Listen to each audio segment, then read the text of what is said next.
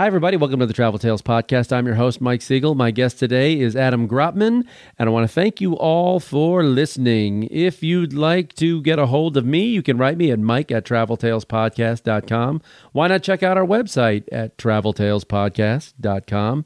You can follow us on Twitter at traveltalespod.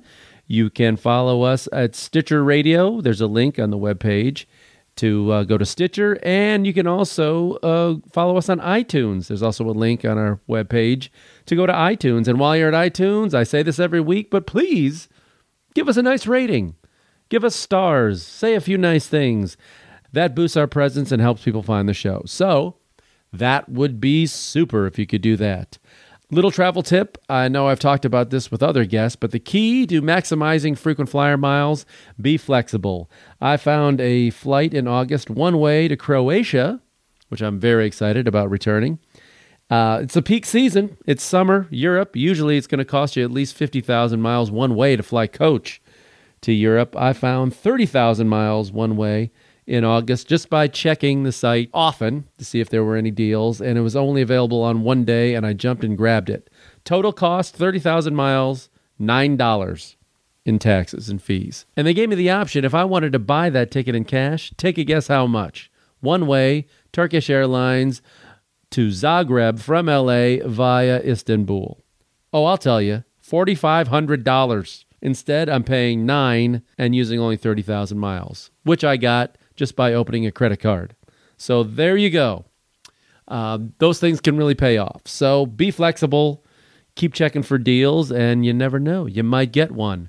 There's my travel tip of the week. Go to the webpage. It's going to be all new very soon, and I'm very excited about it. But right now, let's get right to our guest. It's Adam Gropman. Enjoy.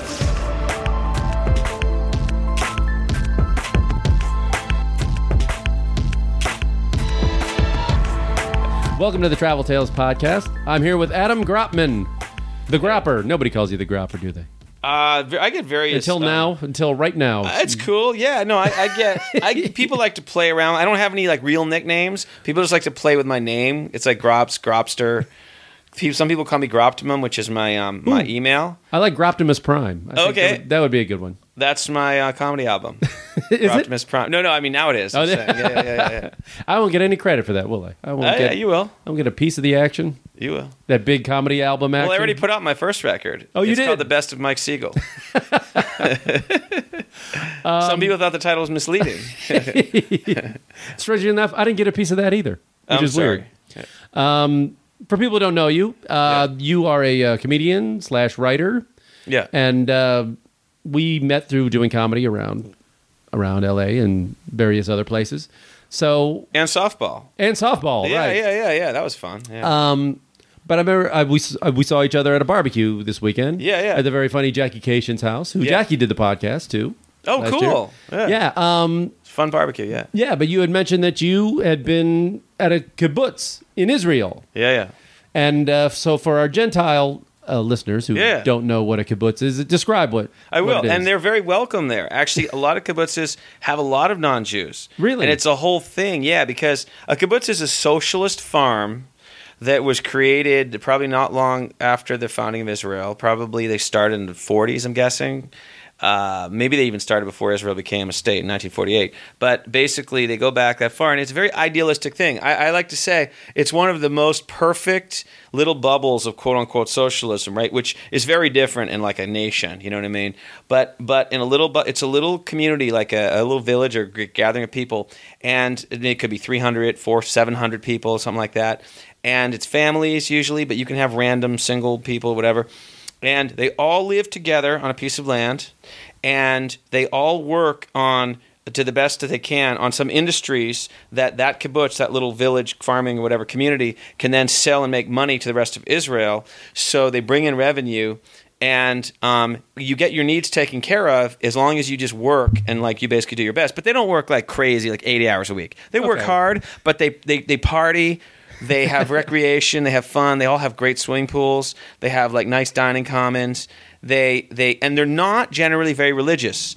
These are tend to be. They were founded by Jews who were more into the idea of Israel just as a um, strong nation and not like a very religious thing. So they're all like religious, like, you know, they like know the holidays and whatever. They know all this, but they, they, they do the basic holidays, but they live a very sort of like Western, you know, real world uh, life. Because that's the opposite, like I thought it would be. Because when you hear something like that, you think, "Oh, this Yeah. is like a ultra religious camp." You know, this is no, where the people. No, there's like settlers, and settlers have settlements, and they're like very religious Jews. I mean, they're like hardcore believers, like Yeah. God people. And this is a different thing. most of the kibbutzes, like the one I was on, were like really like secular and really like more like rugged sort of types, like rugged frontier types to some extent, you know. And anyway, it was it was, it was mine was like in the desert. And you have your housing, and you have your permanent housing, where they have neat little houses for the families that are actually going to live there. In some cases, multi generations. And then they had little sort of simple trailer things for us visitors. We're called visitors. Visitors, okay. So you can go for two months. I did four and a half months. I did four and a half months, and um, how old were you with this? I turned 21. Okay, I was halfway through college. I took a year off. I was just flipped out about having to get away from the college I was at, and I wanted to go somewhere. And um, I wanted to go somewhere and have an exotic, fun, crazy getaway. And honestly, like I had one friend who went to Brazil, and it was unbelievable the experiences he had. When he came home with just this mind blowing, you know, lifetime of experiences. Yeah. Seven months in Brazil, horny guy, you know. oh, the perfect. From Boston, Perfect. Yeah, it was like the kid in the candy store. It was just too, it was too much. It was wicked awesome. and he, and he and he plays guitar, so I was like, Oh God, he, he was he, he was hot stuff in Brazil. you know I what mean? bet. But um, basically, and I knew other people who'd gone to exotic places and, and, and had, had had that kind of adventure. So I was like, thought about, well, I hear Israel. I'm gonna have this like you know this connection connection by by ethnicity, but uh, for me it was I grew up not with any kind of Israel Zion thing at all. You know, You didn't do the uh, birthright thing. no, I didn't know much about Israel. My parents weren't big Israel people.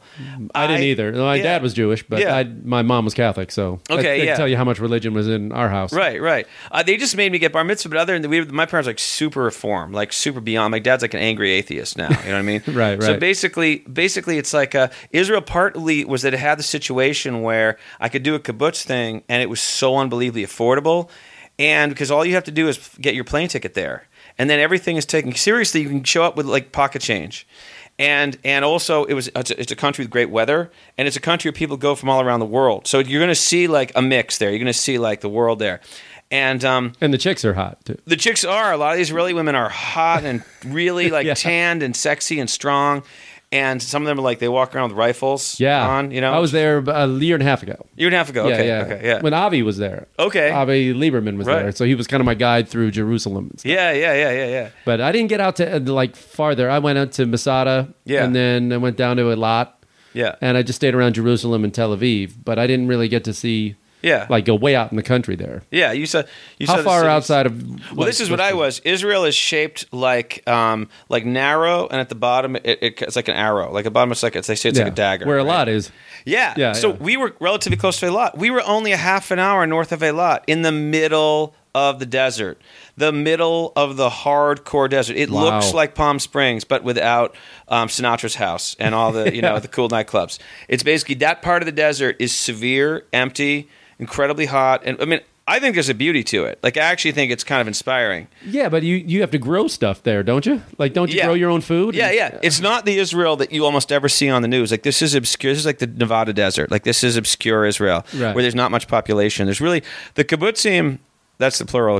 They Kibbutzim? hold. Yeah, kibbutzim. They hold down that part of the country because there's not really normal towns really there. The kibbutzim, what they do is they've irrigated. So the kibbutz is a little oasis of green where there's trees, there's grass, there's some lawns, amazing swimming pools. Because they know like they're in a harsh, severe place where it gets like 110 in half the year. So they're using up the limited supply of water yeah, yeah. But you got swimming pools. basically. Totally. great. You got to have a nice swimming pool. Like you deserve that if you live there, because it really does. It looks like the Coachella Valley. Yeah. is what it looks like. Um, and um, you have Jordan on one side, you have Egypt on the other side, not far on either side, beyond behind the mountains. And um, so yeah, you have you have the visitor housing, and um, they're like this trails. They have air conditioners, so That's the really important Oh, thing. God You're bless 'em. fine with that. And they have all the public buildings and stuff. And yeah, it's just like it's almost like living on some weird little campus, you know. And ours, like we weren't in a very developed area, so like we'd look out across this desert, this peaceful, like very dramatic desert. And we'd see little twinkling lights several miles away, and that was another kibbutz that was smaller than ours. And occasionally they'd come visit us. So, anyways, we're like a half an hour away from Eilat, which is the very bottom of Israel. We're just above the bottom. This is you- like Jewish summer camp, basically. it was. It was totally crazy Jewish summer camp for college age kids. All right. So you've got basically a lot of college. There's no age limit. I remember we had a 40 year old guy. At the time, I was like, "Wow, he's 40. What a And now you're thinking, wow, I, I thought that guy was really old. That's my age. Crap. Well, well, but he showed me though because this guy, I think his name was Jake, Mm-hmm. and he had he had long, crazy, crazy curly hair, and he'd walk around in shorts all the time. And he, I think he smoked pot, which is like a huge deal. In Israel, you're not supposed to like they come down on drugs. Big time, and he smoked hash, and he was super mellow. And I remember, like, he was like a big kid. He was like a guy who just like he was a 25 year old. You know what, What I mean? was he running away from? He's running away from something, that guy. maybe the law. Yeah. You know what I mean? Or something. And he was just hanging out and he was like, Hello, Adam. He was like Dutch or something. I said, like, yeah, man, it's all good. It's all good.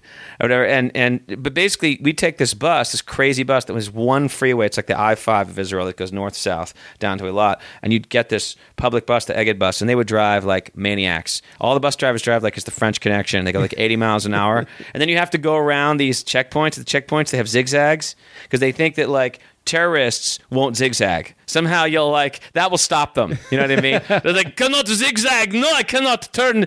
But like they have it set up like that. Somehow it's supposed to slow down terrorists. But the buses would drive through those things like full speed. It was crazy.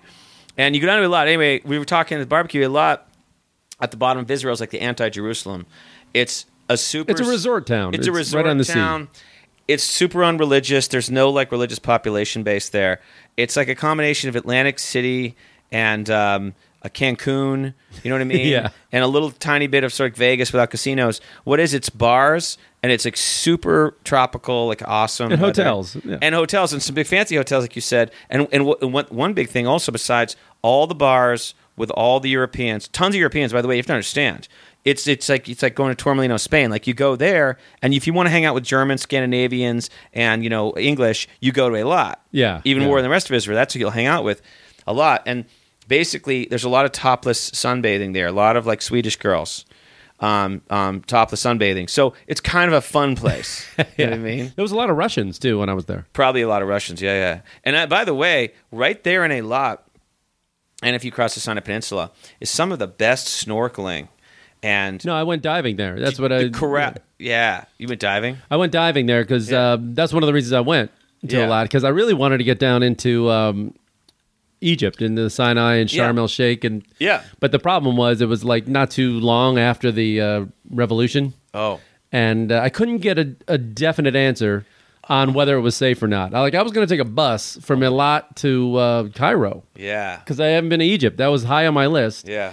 And nobody, like half the people would go, "What are you nuts? You don't want to go there now? It's crazy." You know, and I would be nervous after the revolution, Yeah. just because uh, it's very unknown. I went. To yeah, they Egypt. fear the unknown there. Yeah, and for good reason. I, I know why, but you know, one thing about having Mubarak, they did have a an agreement in place for thirty years, and now that's all. Well, Unknown. Mubarak, the deal was like you'd have crazy randoms, uh, um, crim- you know, terrorist types in a country of ninety million, whatever, Mm-hmm. um, who, who who were against against everything, against him. You know what I mean? But the thing was that that at least the government was what we'd consider to be sort of responsible. And then after the after the change, you don't know where the government even stands.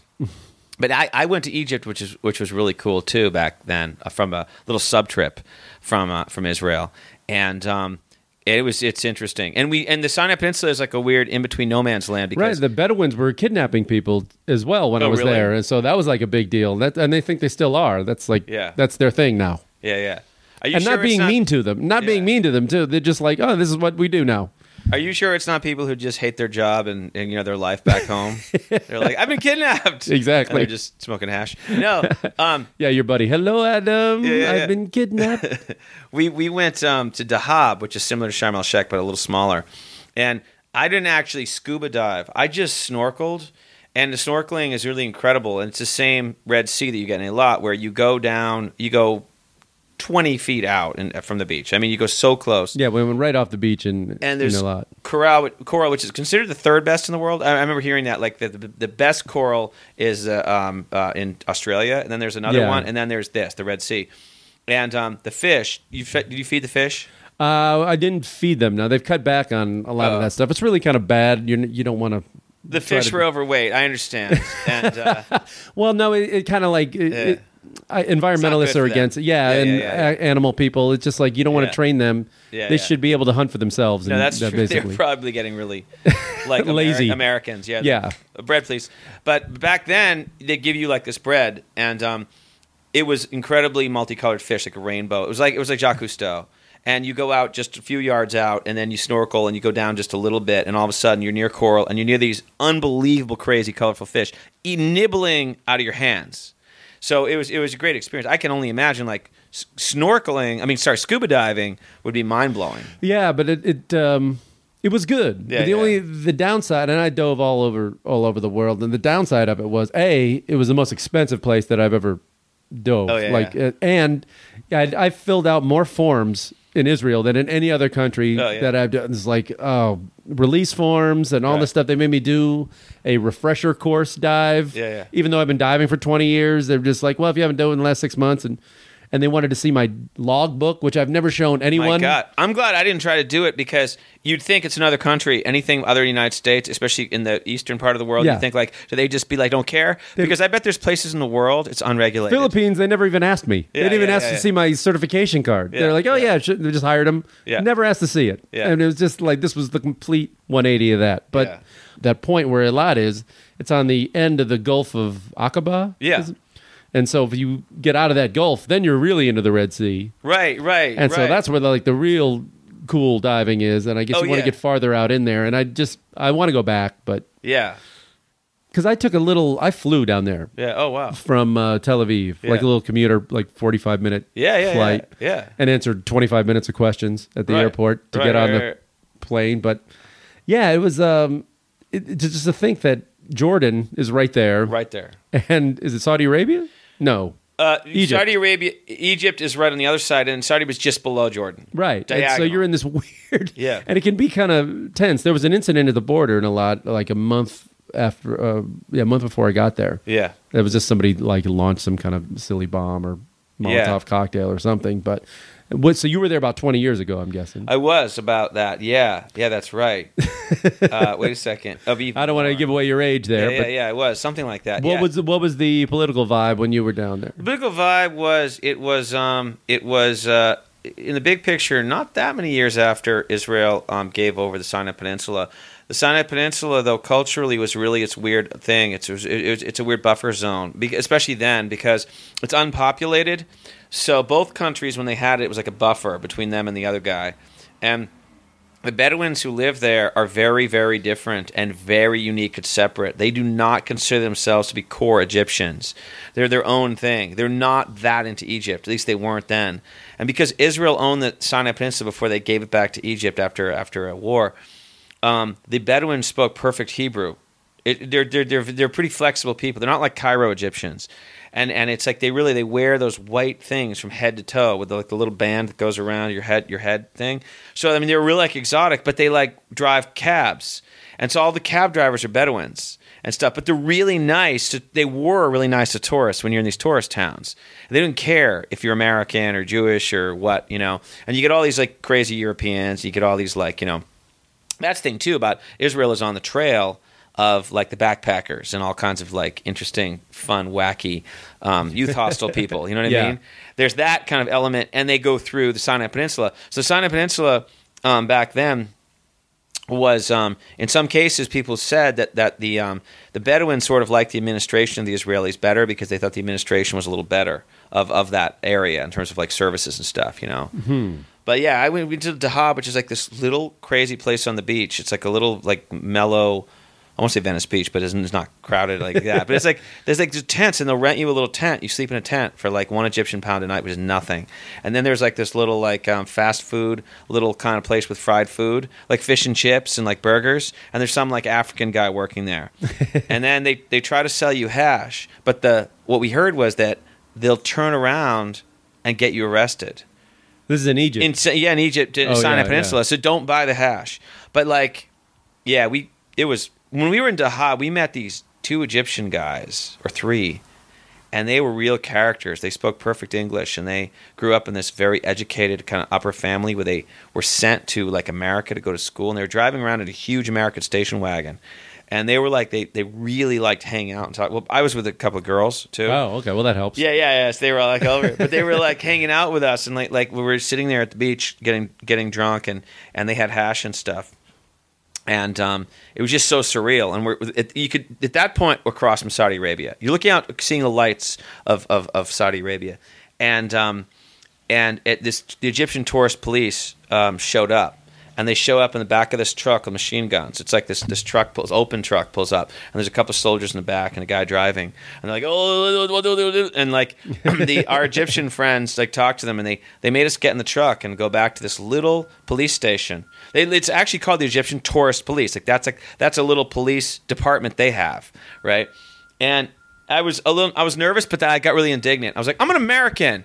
Uh, this is Oh, a U.S. no. I go, this is an American uh, passport. Well, I just didn't want them to think they could like push us around. You know what I mean? Yeah, yeah. And then Does that work? I mean, I, I never. it worked. they actually they actually backed off and they let us go. because they there's- now if they thought you were Israeli.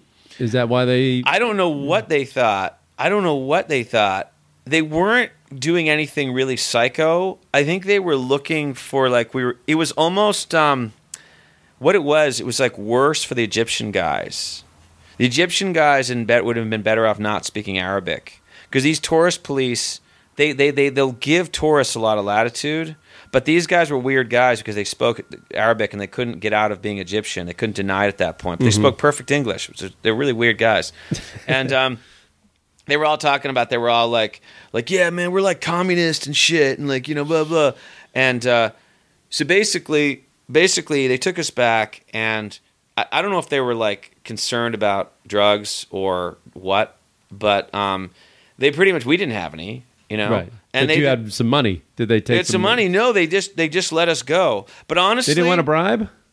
when I got all when I got a little bit uppity about this is an American passport and I'm not gonna be uh, you know at that point it could have gone two ways. They could have gotten really tough, or they could have backed off because they're really like pussycats. You know what I Right. mean? And that, and then the second thing is what happened. They were like, okay, okay, okay, you just stand there for another few minutes, and it's okay, okay, we let you go, okay, and this is okay. Because it really, we didn't really do anything. Right. This is when you didn't buy the hash. We did not buy the hash. No. So when you went there, so this is like say early '90s. When on this kibbutz, yeah. what's the population of that one? Like My kibbutz was a, was a was a decent sized one. I think it was let's say 700, 700, 800, something like that. that's a lot of people. Yeah, it's it's good. It's like being in a very small college or something or a village, decent sized village. So how many, say, with the percentage it would be Americans and Well, of our visitor group, my visitor group, which was a shorter term visitor group, where people are signing up for four months, they might stretch it, or they might do less than four months, or something like that. Generally speaking, um, there was um, there was uh, let's say thirty or something of us who came in. We're like one class, kind of. We just all happened to come at the same time. It was a program called an Ulpan where you can study Hebrew half the time. So it means that half the time you don't do the physical labor work, but you're learning a language because they think it's beneficial for you if you to, the country if you learn Hebrew, right? And so basically, I think ours did it every other day. I think that's the way it did it. Some places did a combination of uh, half day work, half day language, but I think we did it every other day usually. yeah, you could go out and irrigate the desert, or you could stay inside in the air conditioner, air and conditioning, learn a language. language. Uh, Yeah, yeah. That's an easy choice, I think. But I like the work to me is interesting though. Like I'm glad I did it because it's just interesting and it was so different. What kind of work did you do? First of all, you're getting up depending sometimes five thirty in the morning, or or or or mellow was like seven seven thirty, whatever. Right? Um, five five thirty with certain jobs like um, picking the onions, planting or picking. I think it was picking the onions at the onion field. You have to do that stuff early, and part of the reason too is because the sun. Yeah, it gets too hot because you'll get killed. Yeah, yeah. So it's moderately cool at five in the morning, whatever, right? So we they had they had um kibbutz I was on. Every kibbutz can have its own thing. They mostly have like farming and agriculture. Ours had onions, and I did some of the picking the onions, and then I also worked in the onion factory, which is the onions go through this process where they come in, they go on a conveyor belt. One job is you can alternate jobs. You you you uh, cut with this razor thing built into this conveyor belt. You cut off all the crazy growth that comes out of the top of the onion, you know, that big stalk. Yeah. And then uh, other people sort and throw out bad ones. And then you can operate the machine that automatically pours 50 pounds of onions into a bag. And then there's a guy who helps you, like with a sewing thing, this big industrial sewing thing. Then there's taking the 50 pound bags and organizing them in these crisscross, um, basically like um, piles. These big squared off piles to go onto a pallet, and then another guy operates the forklift, which is hilarious because we're all idiots. None of us is a forklift operator, so there'd always be like some guy pretending to like be able to drive to the forklift. and um, but the good thing about that job was like you'd get kind of strong. I like to do the thing carrying the fifty pound bags, putting them on the thing because it was like doing a little bit of weightlifting all day. and then we get into onion fights we chuck onions. So wait, to get back sorry, so many tangents here. To get back to your thing about who it was, I would say what there were there was groupings. There was about like um, like a handful of us Americans and um, just a handful. There was a handful of Brits, uh, English kids. Uh, there was a couple of random Germans. You had some French, and um, you had some Canadians. So Canadians, Americans definitely could hang. You know, whatever. Pretty similar. There's some South Africans who were a trip. So really, English is the unifying language of the kibbutz. Really, if you're going to com- Yeah, but some of the French were and a few South Americans, they were not in the Oh, English loop. They could be, but they but some of these guys weren't. There was one guy barely spoke English. One French guy, okay, but like, oh, Adam is, but no, why you say that?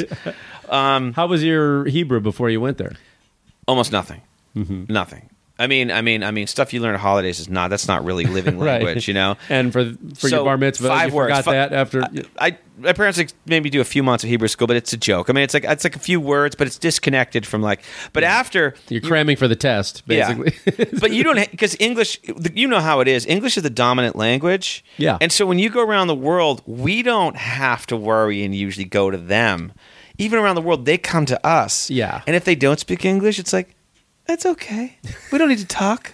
yeah. Here's a dollar. This is what I want. A point to it. You know what I mean? it's just like unless you're somewhere really exotic. Like if they dropped you off in the highlands of Cambodia, you really might wish that you Yeah. I never had a problem even in. Cambodia. Yeah, yeah, Like yeah. because if they know one other uh, language other than their own, usually it's English. Yeah. it is. A, we are very lucky in that aspect that it's really the closest thing to a world language. Well, the Israelis too are have. pretty are pretty up in it because they, they, yeah, they, Israelis all know English. they like to be connected to the West. Most of them do. I mean, there's like well, if weird, they only know Hebrew. That kind of limits your business exactly. prospects. Exactly, totally, totally. No, they totally learn English. They totally learn English, and a lot of them, I would say, it's pretty good. Like a lot of them, it's pretty Mm-hmm. good. It's pretty good English, you know.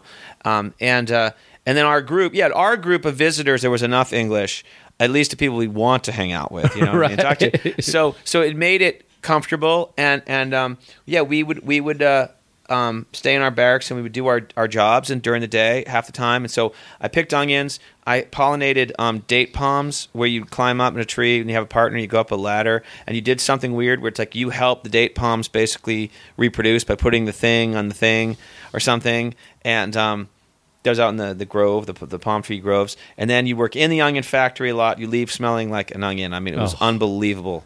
The smell that was attached to you after just working around onions all day. Even after you fly home. Oh, Yeah, God, yeah. What is that? And then um, our the kibbutz I was on was known throughout Israel to have a really big dairy.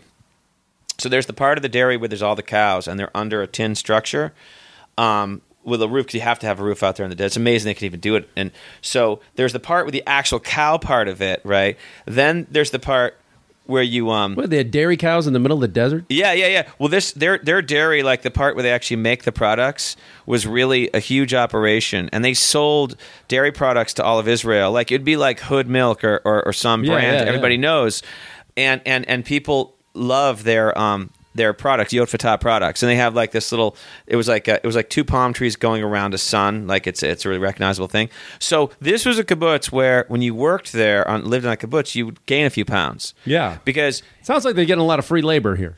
they do get free labor. Of course, the regular, the, the long term people, Yeah, they're work, living there. and I they mean, work hard, and and they're good, and they a lot of them are like they really know the they're they're the supervisors, you know, they know the, the deal.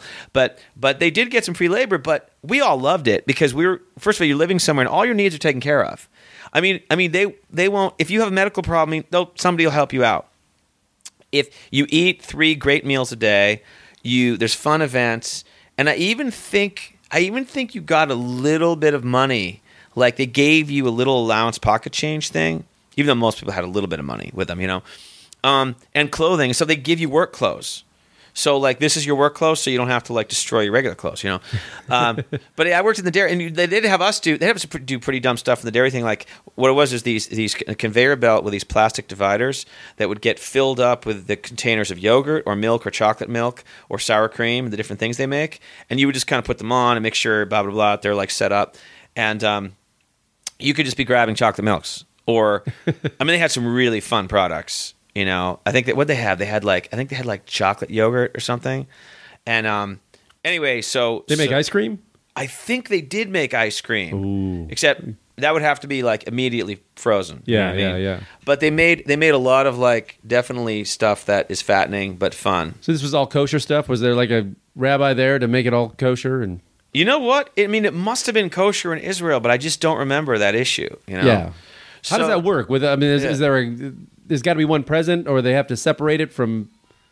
I don't know. You know what? Anywhere think- nearby, Yeah, I think I think the deal with kosher, and I don't know much about this because my family's the furthest thing from kosher. You know what I mean? Yeah. we were, we're big bacon people. You know what I mean? but Wait a minute. from what I understand is there's the intrinsic things about what can be in it and what it can be near and what the conditions are, and then there's also the fact that a rabbi comes around and blesses it.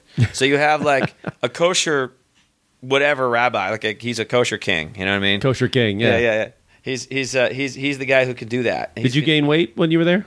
I think I like might have gained a few pounds. Yeah, because what it is is you're grabbing these dairy products. Either you go over to the to the dairy where your buddy's working or you're working, and you just just take whatever you want.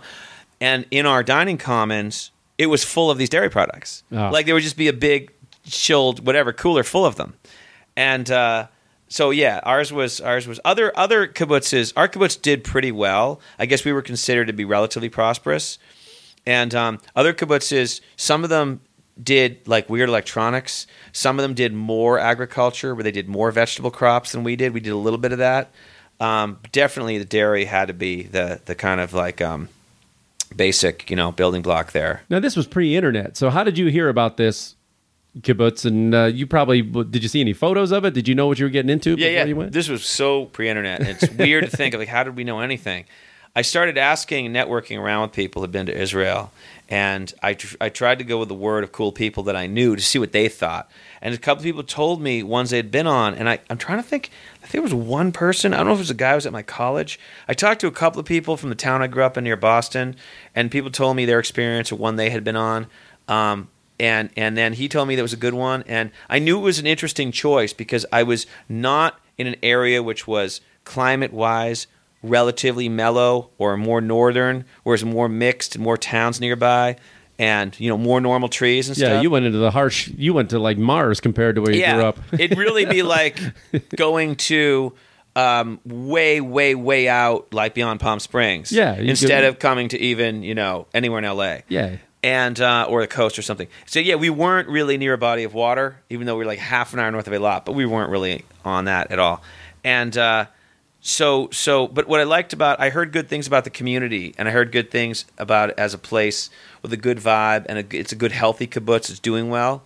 And it was fun, man. It was I mean it was such an experience, you know. And we had I'd swim a lot. Like after work, you'd get up early, you'd do your your your work, your manual labor, you'd earn your keep. And then um you know, I thought the meals were pretty good. I think it was it was always like buffet style. And the Israeli breakfast is is vegetables with like sour cream and stuff Yeah. or yogurt. So it's like you're eating like salad for breakfast, which is pretty cool. Yeah. There's a reason everybody's, you know, thinner Yeah. and better looking over there.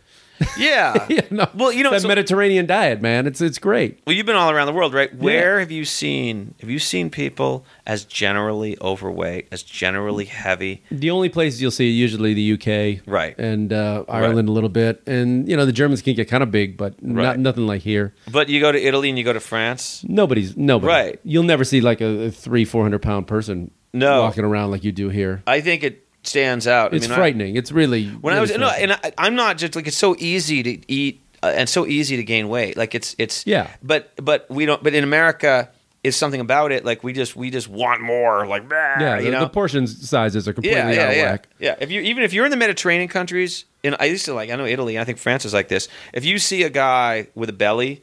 It, you notice it. It's actually Yeah, like, oh, there's a guy out. with a belly. Yeah, or a woman. Or oh my usually like an old guy, maybe. You know, Yeah. he's got a little pot belly, but that's it. Yeah, Yeah. yeah. If you um, You say it's it was an amazing experience. What would you say you learned from it, and what was the biggest thing that you took away from all that? I mean, for me, I guess there was some feeling of um, just uh, being challenged in terms of being. I remember, like, I was really far because it was pre-internet too. Yeah. I wrote letters to my parents. Yeah, you couldn't just Skype home and No, no, not even an email or a text or anything. and also you're away from all the media too. You don't know Yeah. like your friends are seeing movies all summer, and you come back and go, "No, I never saw that movie." What Right, what. TV show are you talking about? I guess that's the kind of stuff I so like, kind of don't care. I mean, that's the kind of stuff where it's almost cool to just not care and be. Yeah. Also, the world didn't move as fast. I know movies were important, but like, remember there wasn't like internet and like Exactly, that's as true. much stuff.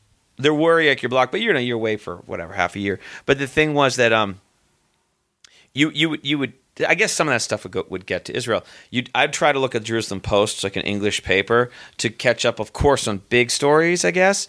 But um, I remember calling my parents, which I could only do not that often because it's like you have to put all these coins in a phone, and there's like that weird like ringing, so where it's like, like, like it's almost or like those calling cards. You Yeah. to dial in your yeah. Like you can those. hear the gerbil wheel going like in the phone system. like it's such a big deal how far away you're Oh calling. you know? God, yeah. And um, yeah, but it was it was it was it was a it was a challenging like self sufficiency thing for me. And I mean, I turned 21, so some kind of like symbolic thing, you know. And I met people from all around the world, and I mean, I would hang out and talk to, in some cases, argue with like these South Africans and these French and and these different people, and um, I'd be I'd be I'd be friendly, but I mean, uh, you just I guess it was it was like meeting. Everything is like that. I'm college, and, and everything is like meeting people with different people and stuff, different personalities. But this was just like a little bit on um, uh, amped up because they were from different parts of the world. So we we got together. And and people, it's funny because you go to Israel and you think, oh, you're just talking, and hang out with Israelis. No, actually, not that much. We did talk to them here and there, but they had us off on our own little kind of. We were a weird subgroup on the kibbutz, so we were amongst ourselves a lot. So it really was like summer camp, and we were all like, we were most of us were in our twenties. so Did you ever get a chance to go like uh, take a weekend and go up to like uh, Tel Aviv or Yeah, anything like yeah, that? totally, totally. Tel Aviv, I found to be like that's a party city. Yeah, yeah, yeah, yeah, yeah, yeah. Little little trips, little trips. Um, um, to like to a lot could be a night trip, right? But Right. but but I did I did a couple of um, weekends and things like that. I saw some Jerusalem, saw some Tel Aviv, and like Tel Aviv, yeah, Tel Aviv is pretty modern and and and real city-ish and pretty big, and it's like it's like a real grid. It's not like you know Jerusalem's so weird and hilly, Yeah. and mysterious, and um, Having been laid out three thousand years ago, you know they Yeah. didn't design it for the automobile, really. right? No, no, it's not. It's not really. It's kind of intimate uh, walking city. But it's fascinating with the like the the Jewish parts and the Muslim Yeah. section and the Christian section, and Right. it's all just fascinating to me from a historical suspect. Yeah, because I'm not a big religious Yeah. person, but still, historically, I just found it interesting. It's really interesting. It's really interesting. But I guess it, if you're religious, it hits you on a different level. I never got hit on that level. But Yeah. people would say, "Oh, were you moved when you went to the Wailing Wall?" Uh, no, I, I Right. found it interesting. yeah, but yeah. I didn't feel that thing inside. Yeah. I guess. I, guess, you have to grow up with it. I think. Right. I mean, you know, there's two different things I think in terms of that. Do you go there and you actually feel like this is the place where God really is or was, and there's the there's the God coming down in the three different flavors? You know what I mean? and or do you think it's humanly interesting because this is the place that for thousands of years all of these deluded people who are basically like into their own made up thing right that makes them like it's what they decided this was important and it's it's it's a dramatic looking place because it's like it's a kind of like a scrubby deserty place is it just humanly interesting because people who do believe in this stuff actually thought this place was important you know How did your idea of uh, Israel yeah change after you went there from like what you'd heard about it growing up, whether politically or Yeah. anything else? I, I think definitely there's. I mean, I saw and met certain people and saw certain things and went around some cities. And I have cousins who live up in Haifa and Mount Carmel. They actually, actually live in a really nice neighborhood, you know. And they were they were Technion, which is like the Caltech, the MIT of Israel. They were all very smart. They're like science people. They're like very European Israelis, you know. And um, it- basically, uh, but what I saw, especially all around the kibbutz, is that. Um, it's a pretty it's a pretty modern uh, I'm thinking in a lot of ways. Like the people there are like there's a lot of like you know, a kind of a of a of a in some ways like a frontier mentality, and also in the cities, just more of a normal kind of modern city mentality, where a lot less crazy religion, I think, than some people might think. If people think it's mostly like the Jews and the black hats and the beards, absolutely not at all. No. they're kind of a minority there, like they are here, and it's sort of like when you see those guys near here, and uh, not a very well liked minority amongst a lot of the. right? They're not. Which I was really surprised. That was like the big thing that Yeah, I yeah. was surprised that I, I figured when I went there. The- Oh yeah, all, all these Israelis are on the same page, and you know they're just as divided. I mean, you have the super reformed ones, you have the ones Totally. that are for more settlements, Yeah. You have the ones that are for uh, an appeasement or like a two-state solution. Yeah. You have the ones, and then the ultra-orthodox guys who are that we went through that neighborhood in Jerusalem where Yeah. they're like the poorest neighborhood, Yeah. and they they don't like them as much because they don't work and they don't serve in the military. Yeah. we saw anti-Israeli banners in their neighborhood there, Right. and right. they were just, and the other Israelis were like, ah, these weirdos. And, And there's know, very secular Israelis who, by the way, are really, yeah, really and there's a lot of atheists. There was a lot There's of a lot of atheists. atheists and secular, and, and, and well, now there's Russians, and their whole thing, you know, and they a lot of them have been very Russianized and actually like uh, very atheistic because Mm-hmm. they because they were like it, wasn't cool to be religious in Russia, right, for generations. Well, it wasn't legal. for it wasn't legal. It wasn't the legal. Soviets, Yeah. So they really actually just don't know. They don't know. a lot of Yeah. it. But the thing is that um, the spectrum of political of political hardline or not is in some cases not the same always as religious. Like it's not always the more religious, the more hard you are on being tough with the, the Arabs. Yeah. It's like because there are, like you said, there's some ultra orthodox who like technically don't think Israel should exist. Um, and then and then uh, there are secular like uh, Jews there who are more just like culturally like whatever proud to be Jewish, and um, or Israeli. And they some of them are incredibly tough. They're incredibly like they they they would very hard line about you know because in some cases they feel they have to be. I mean when they experience terrorism, you know what I mean, and and and they feel like uh, these people want to you know want to kill them, you know. Um, so so it doesn't even always go like less religious, more liberal and soft Yeah. on defense. Sometimes you get you get, you know, really tough on defense among people who are like aren't religious, but they're just like, "Hey man, it's nothing to do with you don't need religion to like defend yourself." You know what I mean? Right. But I mean, there's, there's also like, but there's definitely like very liberal leftist people, relatively speaking, who are like, let's accommodate. And I'm I'm I'm a lot like that. I mean, I like I'm into accommodating, just on that side of the line of suicide. You know what I mean? As long as it's not like nobody should like want no country wants to commit suicide. But up to that, I'm like basically like give them land. Like like try to uh, have a peaceful coexistence. Maybe even exist together if it's possible. Yeah. As long as it works. and I was uh, like, uh, I didn't know much about it before I left, but Yeah. the, you get the image here that uh, the Palestinians are on this one side of the country, and there's, Right. but no, there's little pockets of them, Yeah. and there's kind of almost like little West Berlins, or you know what I mean? yeah, yeah, yeah. It's just like little walled cities around, and some really close to Jerusalem. We drove by a few of them. Yeah. And they're like, "Oh, there's a settlement right there." It's like, "Oh, just right there, right Yeah. outside of town." And then there's like a gate. Jerusalem's on the line. Yeah, That- that's yeah. the crazy thing. It's not buffered at all. Like it's and it's a really pretty small country, so It's like the size of New Jersey. or exactly. And and and and it's the size of New Jersey, yet they don't have a Bruce Springsteen. yeah, or maybe they do. Maybe they do have Bruce Springsteen. We don't know yet. But um, basically, yeah, no, it's very narrow, and also that line is like shaped very weird and odd, like kidney bean shaped or whatever. Yeah. So that yeah, you you you have it all like um, it's all geographically intermixed in a lot of ways, and like and then there's like Israeli Arabs, Arabs who actually are Israeli citizens who live like completely within normal Israel and stuff. But my experience, like I was really in a bubble away from that political stuff because it just wasn't. Yeah. Occasionally, Bedouins would come visit our kibbutz, but it was a peaceful thing. They would come and they would like do. They had some labor a- arrangement. Would they trade something? Yeah, they did something. They did some service or something, you know. And I remember only once we were in Jerusalem on a trip. I think it was a trip with our kibbutz. So we had our kibbutz um, sort of leader guy, um, and he was a cool guy. His name was Shalom. Uh, they're so That's funny. his name? Yeah, his name was Shalom. Shalom, and he was from South Africa, and he was a very cool looking guy, you know. And he's just, he's kind of a cool guy and smart guy.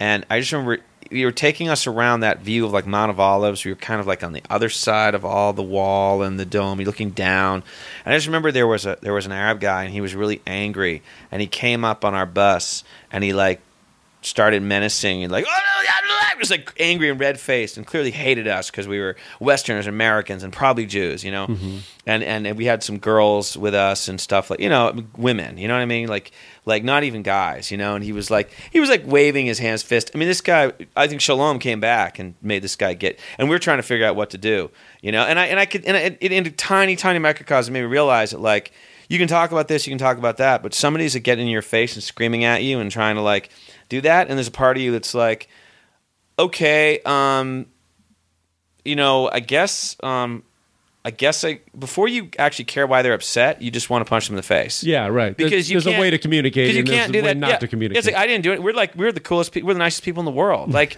like I know I I am like I'm like like pretty. Liberal. I wasn't there as like this is our land. You know what I mean? I was just like I'm just checking it out. I'm just like seeing Right. the sights. You know what I mean? Like I'll hear your grievance, but when you when you when you come out and this, you, you didn't have to speak the guy's language and know he's like he was full of hate and rage.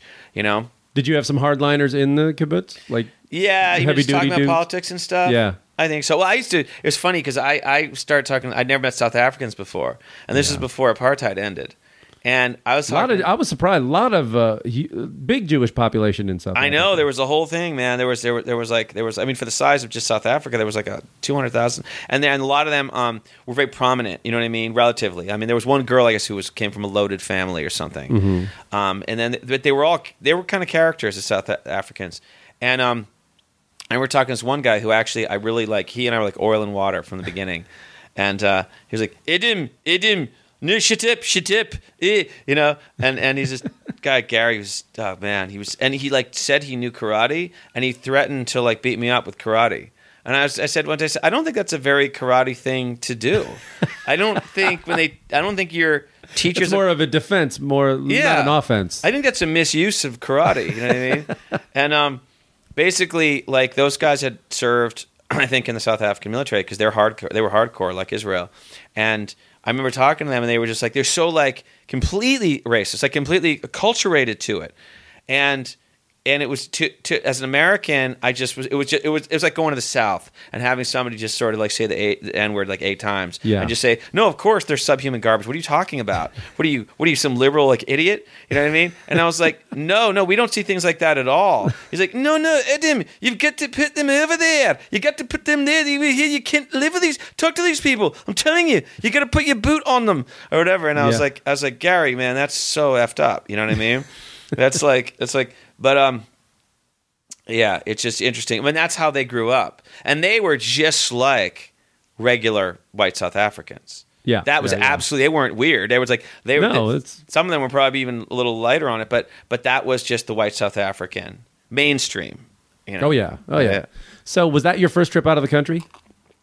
Um, no, that was a big trip by myself. When I was a kid, my parents, when I was um, six and I turned seven, my parents rented out our house in Boston for half a year, and um, we went and lived in Spain in a little house in southern Spain. Well, actually, it's kind of a neat, weird, funky little place. For how long? For for for about almost a half a year, my parents actually sent me and my sister to the public school there, and um, which was crazy. Why did they go to Spain? Um, my dad just wanted to work on writing there, and he had the freedom to do it because he was just working as a writer. And if you're gonna write and just write, and not make money Wow. doing it, you may as well just go to Spain. So you you're like I mean? six, seven. Yeah, I turned seven. I was in first grade, and my sister's four years old, four grades older than me, so she was a little more, you know, whatever, knowing what was going on. But yeah, they just uh, just to elementary school, and so we're pulling Adam out. We're going on a trip to Spain. They're like, oh, okay, and um, they put us in the elementary school. There was southern Spain. It was near Malaga. Oh, way down there. Yeah. uh, Costa del Sol, and then there's a little town called Nerja, which is like a neat little city uh, right on the coast, like beautiful. And then up above Nerja, there's uh, these mountains, Sierra Nevada mountains, right? So it's a little like California, where you have mountains near the coast. oh, right? beautiful. Yeah, yeah, it's nice. And there was a little village called La Molineta, which is literally like a bend in the road, and I think it means like the uh, the small windmill or something. And they they they lined up because they were renting out their house in Boston, so they had then some money to rent a house in Spain. And um, we rented a little neat place. So it's because white stucco and had a cool backyard and stuff.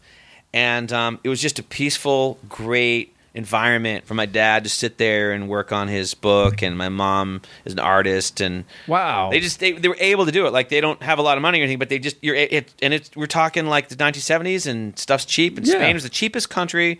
It was. Wait a minute. That was, was Franco was still. Franco was still a dictator. Oh, so we boy. lived we lived under a fascist. Um, Yeah, that was. We lived in we lived in a fascist dictatorship. We lived in a country that was allied basically with the Nazis, and that's that's the crazy thing. They we lived there, and it was like it was okay. Yeah, what kind of relationship did they have with the U.S. At the, I'm trying to think with the governments. Did we? it was like a friendly fascism. It was like a mellow. Were we fa- pro? We weren't really pro Franco, but we. I don't know. But they didn't consider him anything. It wasn't like I mean, Franco was like he wasn't trying to kill people. I mean, it wasn't you know it wasn't attacking other countries or murdering Right, people. yeah. At that point, Well, we've supported. You know, Yeah, God, yeah, we yeah. supported Yeah. Mubarak. We supported Totally. Saddam for, for a course. while. so- And I don't even know how America felt about him. I mean, it probably depended on the president. Some Yeah. probably would be like, "Oh, he's okay. He's you know, he's a good conservative." Some people, some some Democrats may not have liked him, but we didn't we didn't assassinate him. We didn't like no, get he him was on. just another bad guy who was around, you know, like Pinochet and Yeah. Chile and all these dudes. he was older and like the whole that whole fascism Yeah. thing. It kind of wasn't as- Argentina had a military Yeah. dictatorship back then. And, it was or- like it was a soft. It was a soft fascism. right. It was it was on its way out. After he, I guess, died, they got a very socialist government. Actually, went crazy the other way. But Yeah. What do you remember? What do you remember from What I, Spain? what I remember from Spain was that there was there was was totally uh, Franco and fascism, and uh, you're you're absolutely right. And basically, though, but it was like it was like you still had tourists flocking to Torremolinos, uh, this fake town, which is just like full of like English and Europeans and cotton candy and hot dogs that are, and um, basically, um, but what I remember was there was a lot of kind of cool, interesting English uh, people. Uh, because for them, like that's that's the if you UK, that's like their Florida or you know their whatever Right. you know Baja Mexico, you know. So, it's a so resort area. totally relatively close, unbelievable weather, exotic Mediterranean. Yeah, I'd love to get know. there this summer. If I Yeah, cheap. It must have been cheap for them because it was. I remember it was like it was price Fantasyland for us because it was like you'd get these pesetas and Oh, yeah, back like then, yeah, few sure. pesetas. Yeah, it, it, it wasn't like Europe. Like it was. Yeah, it was a pre-Euro. It was pre-Euro, and they were like, honestly, even back then, it economically going to Spain back then it was like dropping so far below the Central European countries. Oh, it was sure. Even as when going to like Tunisia economically, you know, Mm-hmm. and so it was really neat in terms of like being able to live okay, you know. What kind of books did your dad write? Uh, he was working on a, a novel. He was working on. He, he's written some nonfiction and some fiction stuff. Um, and but he was working on like a like a novel about at that time I think about this guy he grew up with in Boston, this character, and um, so basically he was yeah he was living this life and he had his big legal pad and his huge beard and and and basically so so um, what was the last thing you read? Oh yeah, so what you'd see is you, you, there was all these like cool English people who'd lived there for a long time and were more interesting and artsy, like my parents. So they made friends with a couple of those people, and who lived up in that village, right? And uh, and otherwise, it was very very peasant southern Spain, very real, you know. And um, you'd see occasionally on a on a on a street, you'd see a Guardia de Civil, which was the national. Um, federal police department, which was the fascist police, basically. So you'd see the Guardia Civil standing there in their in their military outfits with their machine guns. But it just made things probably extra safe. They didn't do anything. They didn't stop anyone. They weren't interested in us. They didn't care. Um, it, as far as we experienced, you know. So so it's just like, oh wow, there's a pretty serious policeman. You know what I mean? and it does definitely probably suppress little things, crimes. You know. What do you remember from the school? I remember the school was so they had separate boys and girls school, and this is real villagey Spain. This isn't Madrid. It's Right. the opposite, you know. and uh, and basically there was one school for the girls. I don't even know if I ever saw it. And there was the woman head the, the teacher, and your ages six through twelve were together in one big room. That the, that one-room schoolhouse. are together in one school. I don't even know how. Like they somehow mixed all the grades and taught all the grades. I guess they just sort of somehow figured out how to do it. We had the mayor of the village. The mayor of the village was the boys' teacher, and I'm sitting there and I speak three words of Spanish, and I made friends with a couple of Spanish kids, and um, the he would he would what I could do was dictation, and uh, math, right? Because that's universal. And he'd come over and he'd work with me, and he'd work with me on my math. and he'd correct my math and, and go over that, and I could do the dictation, and I would just sort of zone out when it came to language stuff that I couldn't participate in. I like learned a few words, and you know my accent.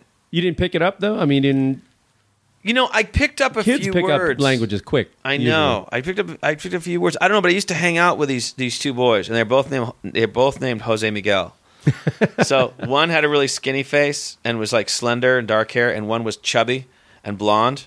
So we just say like like Jose Miguel. I'm gonna go play with Jose Miguel. But which one? Like fat blonde Jose Miguel. Like okay, Yeah. yeah. And uh, basically, um, I don't even know how I was friends. I was like friends. We we only spoke three words, which is probably the perfect friendship to have. Yeah. You know what I mean? Yeah. It's like food. Yes. So you went there, and then you didn't leave the country again till the kibbutz. Yeah, yeah. So there was that trip, and on that trip we did a sub trip to Morocco, um, and then we Wow. also See, I still haven't been there. we took a we took a boat at the end. Once we left Spain, we took a boat over to Italy, and then we saw a little bit of like Switzerland and Germany or something. Flew out of Luxembourg back at the end of that trip. Oh, okay. So, so yes, it was as far as the country goes. It was all the way from then to it. Yeah, to get to Israel. Yeah, yeah. That was the next time I think I left the country. You with your cool little uh, artsy hippie parents. Yeah, they were. They were. Uh, there's some stories. There's some stories about Morocco there too. There was so much hash in Morocco. I mean, I was not interested in it as a six year old or anything. I'm not. I'm not- Yeah. I don't smoke it now either. But, um, but I, but I was aware. I was aware of it. It was just. It was everywhere. You know. Wow. Even aware at, at six, you could just like Yeah, see you- it and smell it, and Because you'd go to a. Because my my parents are kind of borderline hippie Okay. kind of people, so I was very aware of what it was. And you'd go to these sort of courtyard or street kind of bazaar areas where they sell carpets. Great carpets there.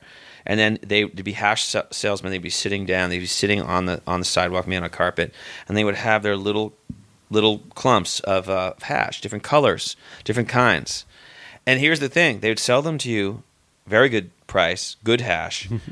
um, and then sometimes they could turn around and turn you in, and especially at the border when you went back to Spain. I think that was the more common thing. I don't think people would turn you in on purpose that much if they'd sell you hash or whatever, as long as you're hanging in the country, down away from the border. But as soon as you got back to the border with, with Gibraltar, Ceuta, which is like a, a weird city that Spain owns. You're right, they right, right. own a town in Africa. at the little tip there. Yeah. like, so their boats can land right there, basically. Yeah, yeah, because they got screwed out of their empire when they lost Gibraltar, sort of, or whatever. Yeah. The UK runs. Uh, UK. They own yeah. Gibraltar. Yeah, it's really weird. It's a section of Britain. Yeah. It's really Yeah. strange. Yeah, yeah. Um, and and yeah, then there's the people that hold signs there of like you know their political controversies. So, but basically, like as soon as you come back into Ceuta, which is Spain, there's um I remember this really well. There would be the off- officers, and I don't know if they were Spanish or they're Moroccan, kind of helping the process. I think it was Moroccan, and they would they didn't want you to leave with anything, so they would stop you and they'd randomly go through cars. I mean, I'm talking fine tooth comb, scary. And we saw cars where they like stop real hippie looking people. I remember one case, and they'd make you take. They would take the wheels off the car, and they would look through the wheel and the tire. Ugh. And um, can I just say, um, my dad smuggled hash out of that country. And he still got it out when they were looking Yeah. at tires. Yeah. So my Him dad with his basically beard risked, and his- he risked getting thrown in a horrible prison for a year, which is what they do. With with two kids. Yeah, and maybe we would have been there too. Mm. So I would have actually gotten to go to, to Moroccan prison for a year. I would have the best goddamn childhood. I'd have the best. You call that the best? You have a good story though. I'd have an amazing story. I don't know what impact that would have had on me. So did um, It's a sitcom right there, by yeah, the way. A there you family go. in a Moroccan prison. Write it up. All right. Write it up. Yeah. Did um did all this travel like as a kid and uh, later on to Israel and that kind of thing? Did that make you want to see more of the world? Did that change your perspective of the world in in general? Yeah, I think so. I would I would like to see because you see what's what you like. You see what's good, and you see what's different. You know, and it's just sort of like you see what makes you appreciate things here in America, but it also makes you appreciate different flavors and things that are there in other places. You know, and when you're a little kid, it's like you're you know you're not able to participate in the same way as an adult. That's why when I went back to Europe as an adult, I really appreciated just getting to see things on an even level and not just being some little kid. But there's images that I have as a little kid that I feel like are really definite of things I saw and experienced. What's your favorite place that you've you've been to? If you could pick one. Yeah, my favorite. Oh God, my favorite place would be maybe France. Uh, I don't know. Is that horrible? to More than Italy? No, I was gonna say I've gotten to spend actually a lot of time in Italy, and maybe maybe I should say Italy. It, you know, it's Most it's, people say Italy. it's but- really close. No, because I, I my my ex, um, uh, my girlfriend before my fiance now, Robin. She she's from Italy, and um, that was very interesting too. She's from she's from a, a, a kind of upper family in central Italy, and for two, this was only a f- few years ago, several years ago. For two winters in a row, I got to go spend some serious time over there with them and they were like this old money family and and and and, and very interesting and uh, she knows a lot uh, my ex about you know but so we'd go on little trips around and you know she also owns an apartment in rome in this very like nice area and stuff so i was getting to see i was getting to see some really good stuff you know Right. and and to me a lot of it like italy where i spent more time than i did in france um, is uh, yeah it's there's there's there's things about it that I think are just culturally so nice. You know, Did, that was that was that your favorite maybe? Yeah, I mean it's always up there. I mean it's hard to go wrong with it just on the food alone, The food is just and just the lifestyle and everything Yeah. else. I mean there's uh, yes, there's some crime and corruption and everything else there, and, right. and it's getting worse just because the unemployment's so high there and in Spain and as well. Yeah, yeah. But I love Spain too. Uh, anywhere in Europe, I mean it's that's kind of a but it also no-brainer. depends. And But I also love Thailand. I love. Yeah. Uh, I really love that one. I like Brazil a lot. So I want to see those places. I want to see first of all the Far East. I want to see a completely different, not European Yeah. thing. Even though I love Europe, but uh, I also like South America is really interesting to me. So a lot of it is like if I could snap my fingers, honestly, and like just have a huge pile of cash, I would. like I would. I would go on a little trip to Brazil next week or whatever, you know, or Thailand. It, it sounds exploitative, but I have to say, it's just it. The thought of going to a place where it's like you have play money all of a sudden, where your money becomes, or you're in some kind of like play economy where things are, you know what I mean? It's almost it's almost like a place where it feels like you can pay in pebbles, and and Yeah. because like when I was in Egypt on that little sub trip, the exchange rate then, and also the way the Egyptian economy is, is that Egyptian pounds. I think we got a couple of Egyptian pounds for a dollar a few, and you could have a meal for one Egyptian pound, yeah, one Egyptian pound, which is a half a dollar, if that.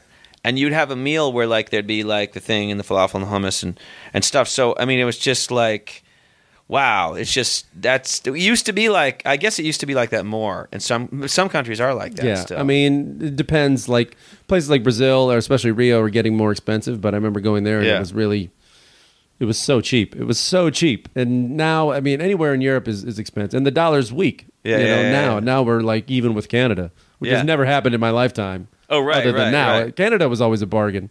Totally. Not anymore. You're right. But, but uh, yeah, you can still. It's a, it's a lot cheaper to travel out there in a place like India or something like that. It's really, it's nothing. It's But nothing. When you when you go places, do you uh, do you try to learn a few words? Do you like to like? yeah, I always, Yeah. if anything, I, Yeah. I like to get try to at least get please and thank you, Hmm. and um, you know things like taxi and hotel and yeah, you know. It, I, again, I don't really have that many problems, yeah, yeah, yeah. but uh, you want to at least say please and thank you and I, I was like, excuse that. me or Yeah. something like that. Yeah, Oh, totally. I mean, I just I love um, thinking that I could be cool and multicultural. I mean, I mean, I mean, not multicultural in a PC way, but I mean, like I could like fit in and and and and and fake them out, you know, or or or adopt the culture. Like when I was in um when I was in Egypt, I made a point of learning a few key Arabic words, so I would try to say them really well.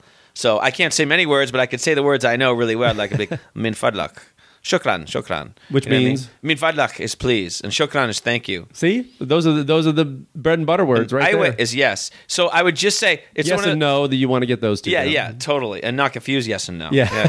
but but if you just go if you if you just if you say one word but you act like you might know a lot more. You know what I mean? It's like shukran, and you Yeah. walk away and it's like and they "Ooh." appreciate the uh, the effort. Usually, I they do. so. So, Yeah, if yeah. you had to, um, like, to wrap it up here, if you had to like describe uh, your experiences and what you've learned for them to people who are like wary of traveling, Yeah. how do you convince people to travel and and tell them to get out there? how do you talk up like seeing other countries and stuff? Because a lot of Americans are Yeah, afraid to go cases, anywhere. just start with the food because when it comes to a place like Italy, you just talk about there's something about the quality and attention of food. I don't like you can go somewhere in Hollywood and get some really great salami or some olive oil, or but I don't. It's just different when you're in a place where they're just that's fanatically like a religion to have great, unbelievably carefully created food, and it's really important to them and authenticity and stuff. So the food alone, and seriously, if you do nothing else and you just go to Italy and you eat good food, which is almost it almost all is, most of it, um, or France, um, that alone. But I also think that um, it's just it's just basically experiencing a different perspective. It also gives you a different perspective. There's other humans on the globe who have a completely different like um, priority of what's important to them and stuff than the ones we see right around us. And yet they have a great life, and they're they're they're they're they're important people. Um, so so to me, I just think anytime you go out further, yeah, I think you get that going out outside of LA in a different way Absolutely. because you just see that like Hollywood is not the center of like their world. So I think basically I say the food, the culture, and the um, the approach to life, let alone the visual stuff. Because I, I think the culture alone, it doesn't it doesn't always have to be see that mountain or that building. Oh, that's awesome, and the buildings are also unbelievable, incredible. Like I think the, the the integrity of the buildings in Europe blows away so much of like in America, but I also think he's got, got to start with the culture and the people and the food. It's a good advice. Yeah, yeah. I like it. Yeah. Well, thanks for coming here, man. I Thanks, man. It was a lot of fun. Yeah, Where can yeah. people uh, see your work or uh, if they want to Um, find you? I've got I've got adamgropman.com um and then I got a Facebook page and then and then the uh, the writing the comedy writing uh, business I do is funnybiz.biz. Funny B-I-Z? Yeah, funnybiz.biz. And you, uh, people need like funny stuff for a speech or for work or Yeah, something? yeah, exactly. I write I write comedic content. I custom write funny speeches and um, and roasts and presentations. And I also write material for people who have to deliver funny material for a living, wh- wh- whatever capacity that is, from stand-up comedians uh, to, and, and everything else. And also, also, if you need any onion work out there, you're very skilled. At, Totally. I can uh, do anything with. I can make a blooming onion in my car. You can toss 150 yards if you, if need be. I can. I can. I had to learn that on the kibbutz. I had to learn about how well I could chuck because the baseball skills come in handy right. when you need to chuck an onion at an unruly French guy. Oh man. Well, thanks for being here, man. I appreciate Thanks. It Thanks. it. was a lot of fun. Adam Gropman, everyone.